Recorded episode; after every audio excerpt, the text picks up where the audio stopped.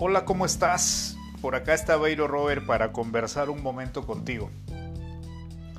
Quise hacer este, este podcast dirigido a la primera parte de mi historia. Quiero dividirla en cuatro partes.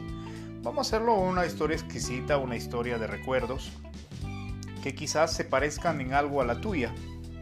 Y es bonito compartir, bonito contarnos vivencias, si te gusta esta historia, coméntame. Si te cayó bonita, pues dime, Beiro, se parece en algo a mi historia personal. Fíjate que yo nací en Perú hace cinco décadas atrás. Compartí momentos muy bonitos con mis abuelos, que los, que me criaron, prácticamente de meses de nacido. Eh, no conocí a mi papá nunca, no lo conocí pero fíjate que nunca he pensado mal de él. Lloré mucho, sí, te soy sincero, por querer conocerlo, pero decidí en un momento indicado este, dejar de lado todos los pensamientos negativos hacia él y más bien agradecerle porque me, gracias a él vine a este mundo, él hizo lo posible para yo estar acá y me, me dio la vida, que es lo más importante. Llevo su apellido con orgullo, quizás las cosas se dieron así, no puedo acusar a nada, ni, ni señalar nada de los errores de él. Al contrario, le vivo agradecido siempre lo amaré siempre, lo querré siempre. Ya está con Dios, pues bendiciones para él allá. Mi mamá la tengo viva aún, la amo muchísimo, la quiero mucho a mi viejita linda. Mamá Pilar, si algún día escuchas este audio, pues yo te digo que te amo mucho. Hemos compartido poco también con ella porque la mayor parte de mi vida crecí con mis abuelos. Mis abuelos supieron calmar mi hambre, calmar mi sed, eh, darme un techo para que no me dé el sol y criarme como un hijo. José y Jesús, mis abuelos, a quienes amo hasta ahora, yo sé que desde el cielo ellos me cuidan y me guían siempre. Bueno, terminé pues que te digo la, secundaria, con la, primaria y la secundaria con muchos viajes, porque mis abuelos eran una temporada de vivir en Lima, una temporada de vivir en ciudades diferentes, porque eh, los hijos de ellos o mis tíos pues hacían esas proezas de llevar a mamá y a papá a vivir en algún lugar una temporada y el nieto iba con ellos y por acá y por allá. Entonces, cuando ya más o menos estaba cursando el sexto grado de primaria, empezaron a aflorar esos, esos acercamientos con el arte, con la locución, con la escritura, con el modo de hablar pues frente al público. Nunca he tenido vergüenza de salir a hablar en público. Eso te lo digo a mí, nadie me, me puso en una escuela para para aprender estos detalles. Es por eso que siempre digo a las personas que enseño este campo que para mí es fácil enseñarte porque de nacimiento Dios me mandó con ese, con ese don. Entonces terminé la primaria. Cuando estuve ya terminando el sexto grado hicieron el primer concurso amazónico de poesía que nunca me voy a olvidar. Y para ese entonces un gran amigo mío a quien respeto muchísimo, mi gran amigo Delman Marchán para mí es como un hermano, y este, él es dueño de canales de televisión, de radio en Perú. Y entonces, pues, ¿qué te digo? Me presento y escribo un poema en esa, a esa edad y este poema resulta siendo el poema ganador. Fue la revelación en ese entonces, en ese año. Gané ese concurso, me gané un poco de plata por ese concurso, declamé el poema porque era escrito por mí.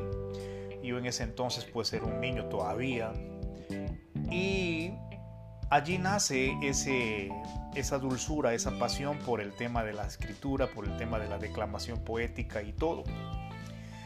Entonces para esa temporada me voy unos años a vivir en Lima, porque vivíamos nosotros en Yunimaguas, una ciudad de Loreto, en Perú. La ciudad de Yurimaguas, conocida como la perla del Guayaga, porque está a orillas del río Guayaga. Y entonces eh, nos vamos a vivir en Lima una temporada con mi abuelita, en la casa de mi mamá.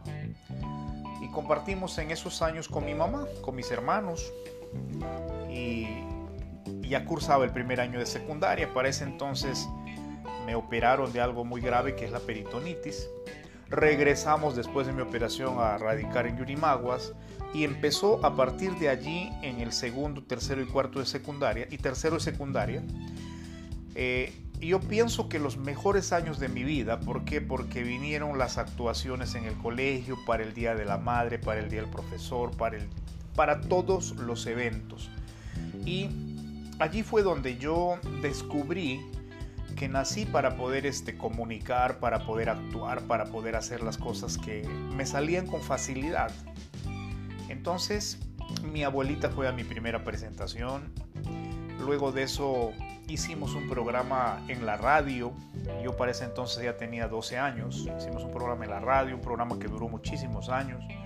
Un programa que se llamó Jóvenes de Hoy en Radio Oriente y me parece que hasta estos años, todavía estamos ya 2021, prácticamente 2020, terminando ya, pues todavía se emite con ese nombre ese programa.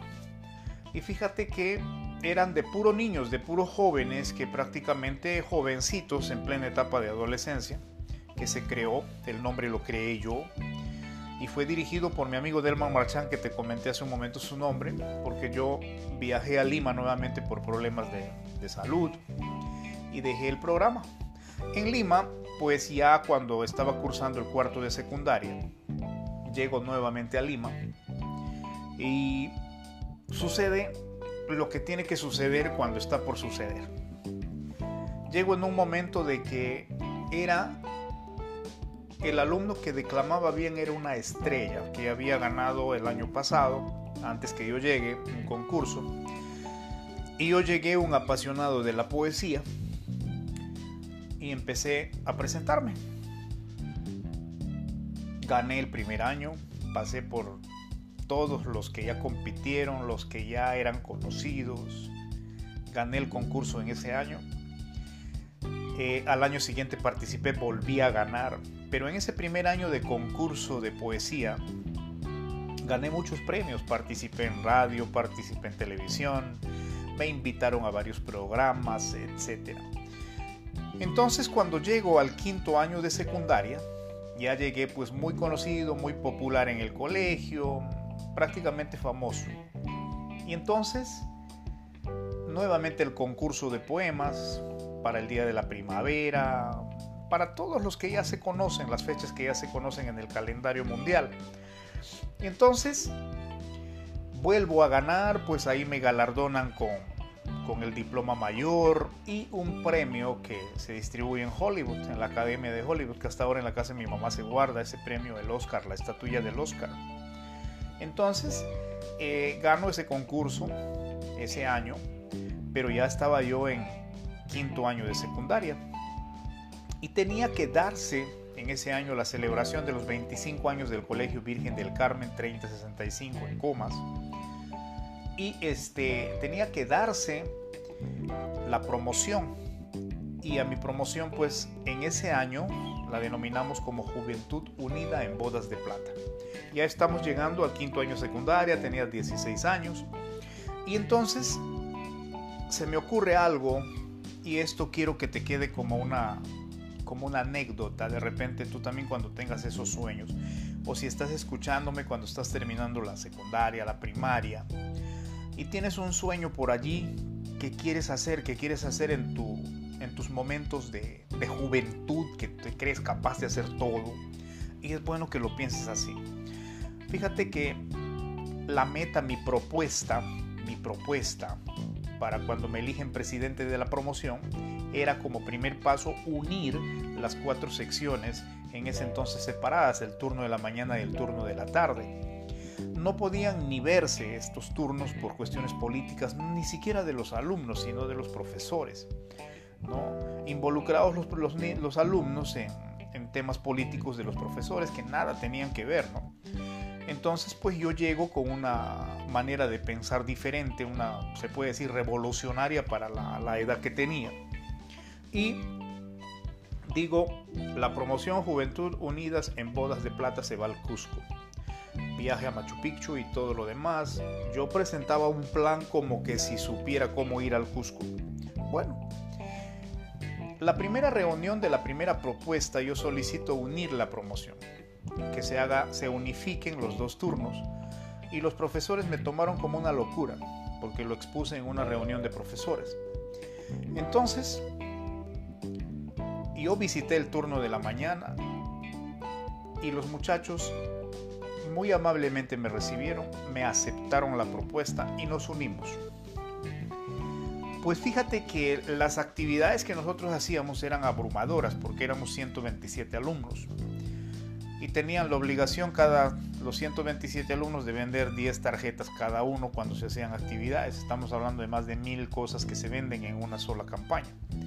Entonces, sucede que mi propuesta en esa primera reunión, los profesores escucharon y dijeron, pues, uno de ellos que marco el nombre ahorita, el profesor Mario Portocarrero, dijo que, caramba, dejemos que Velasco viva su locura, dejamos que viva su fantasía de joven. Listo. En ese momento nadie me lo dijo, pero yo solicité algo nada más en esa reunión. Dije yo solamente quiero que un solo profesor me diga que me puede apoyar porque yo creía en mi proyecto, creía en lo que estaba hablando y creía en mí.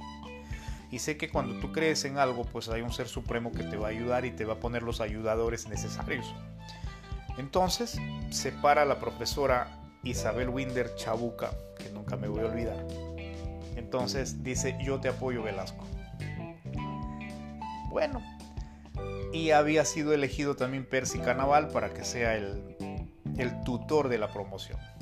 Estos dos fueron para mí los baluartes en la colaboración, para los permisos, la colaboración para que se haga realidad mis sueños, etc. Entonces, yo seguía con los concursos de poema, era muy querido por los profesores, muy respetado, porque un alumno que no era número uno en matemáticas ni en todos los cursos, eso sí quiero que lo sepas, porque eh, no, no era el número uno en todas las materias, pero sí era el número uno en lo que yo sabía hacer. Eso es lo que también hay que saber diferenciar en las cosas. Sé el mejor en lo que tú sabes hacer, no en lo que los otros te imponen hacer en todo lo que ellos hagan bien. No, tú tienes que caracterizarte en algo que te sale bien. Entonces a mí me salía muy bien declamar poemas, se me hacía fácil, me hice famoso en el colegio y todo, Entonces, la primera actividad hicimos fue un golazo, una fiesta que nunca se vio. Fui yo mismo a buscar los equipos de sonido. Fue la primera vez que que hice un escenario presentando música, hablando frente al público. Allí donde se me eligió, se me eligió por el dueño del equipo de sonido que me dice, oiga, usted tiene buena voz. Entonces, a partir de ahí yo creí en mi voz. Bueno, se logró el objetivo de esa primera actividad, segunda actividad, tercera actividad. Llegaron artistas que en ese entonces en la televisión peruana eran famosos a colaborar para las polladas, para las actividades y todo lo demás. Pero ya cuando estamos por el mes de, septiembre más o menos, pues me dicen, Beiro, cómo va el asunto, cómo va el tema. Me reuní, solicité una reunión de profesores y en la, sección de, la sesión de profesores pues solamente faltaba un poco para completar el cupo al pasaje al Cusco. Hice hace una nueva actividad, una grande, una grandísima, una actividad macro donde vendimos más de mil polladas y hacer una actividad de esas es involucrar todo. Involucrar alumnos, involucrar vecindario, involucrar profesores, policías, involucrar los padres de familia. Empezaron a creer en el proyecto los padres, empezaron a confiar, empezaron los profesores a apoyar como tú no te imaginas. Entonces, una locura un sueño que lo estaban viendo que se estaba haciendo realidad. Y por un loco llamado Beiro, llamado Velasco como es mi apellido, y estaba consiguiéndose la meta. Una meta que para esa edad, 16 años, es una proeza para cualquier joven, para cualquier muchacho, adolescente. Entonces la promoción Juventud Unida en Bodas de Plata, que era el nombre de la promoción, se escuchaba de tumbo a tumbo. No te imaginas la fama que llegó a tener esta promoción en ese, en ese distrito. Porque fíjate que fue la única promoción que de esa zona logró viajar al Cusco hasta el día de hoy. Entonces, ¿qué te cuento con esto? La última actividad era ya la actividad para poder cubrir todos los gastos y todo lo demás que, se, que, iban a hacer de manera interna en el Cusco. Y entonces después de la actividad, pero previo a esta actividad te voy a contar un poco lo que pasó. Yo salí como 3 de la mañana de mi casa y en ese frío de Lima, a donde a la avícola donde venden los pollos vivos y poderlos comprar más barato. Pues se trajeron las jabas, se hizo todo, todo, todo, todo, toda una actividad macro, un movimiento pero nunca visto en el colegio. Entonces, me costó un desmayo como a las 8 de la noche. Terminé esa actividad en el hospital, la desesperación de los compañeros de colegio, de, mi mamá, mis hermanos y todo. Pero mi satisfacción fue cuando la tesorera del colegio de la promoción me dice, Velasco, se logró el objetivo. No me vas a creer, yo lloré como un niño. Y no era para menos. Se logró un objetivo que no se creía, se tomaba como una locura al inicio. Y entonces, eh, ya cuando se convoca la última reunión de profesores para elegir quiénes acompañan, yo tenía un tiquete de aéreo en blanco invité al profesor Mario Portocarrero a que nos acompañara a ese, a ese viaje. ¿Sabes qué me respondió? El profesor dijo, Velasco, yo tengo mucha vergüenza de decirte, hijo, te felicito primero, lograste algo que nosotros nunca hubiéramos podido hacerlo. Yo no te puedo acompañar, primero porque puso algunos pretextos de que no solicitó permiso en los colegios que enseñaba, y pero pero finalmente me dijo la verdad, me dijo que no, que se sentía muy avergonzado porque él fue el primero en opinar negativo hacia mi propuesta inicial. Entonces, eh, no fue con nosotros, no fue. Me acompañaron para ese entonces dos profesores de la mañana, del turno de la mañana, y dos profesores más el director del colegio en el turno de la tarde. Entonces, ¿qué te quiero decir con esto? Simplemente haz realidad tus sueños. Basta que una sola persona crea en ti y lo más importante es que tú creas en tus ideas, que tú creas en tus proyectos, que tú creas en tus sueños, que lo vas a lograr. Entonces, fuimos al Cusco. Previo al viaje, no se imaginan lo que pasó. Y esto es parte de la historia del Perú. Cayó el avión de Alianza Lima con el equipo completo murió todo el equipo, parte de la selección peruana. Y fíjate, a la semana siguiente nosotros viajábamos.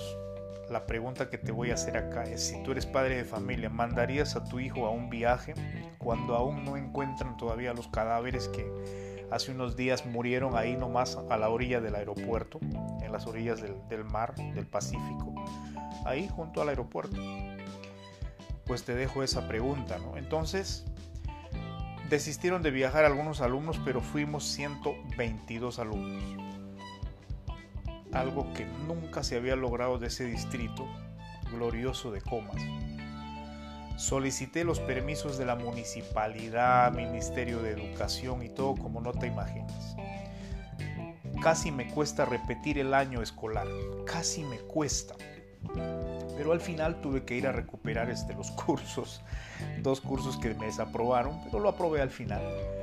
Pero, ¿qué quedó? Quedó en mí el gusto, el gusto de lograr un objetivo, de lograr un objetivo a esa edad, 16 años casi por cumplir los 17.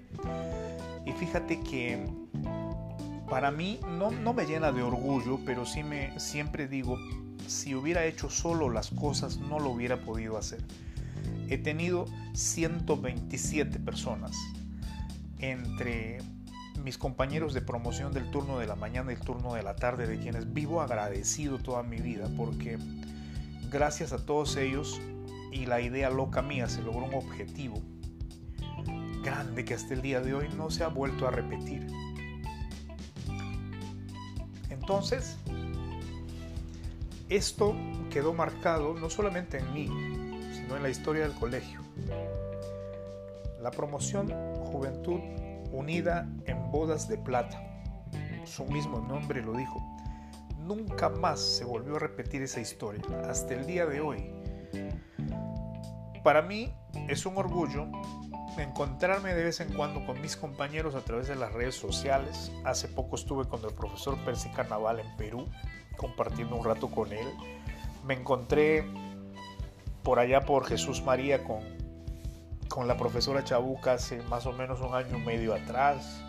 Fíjate que las emociones que uno siente cuando encuentra personas especiales que te lograron ayudar a lograr un objetivo, que te ayudaron a lograr un objetivo.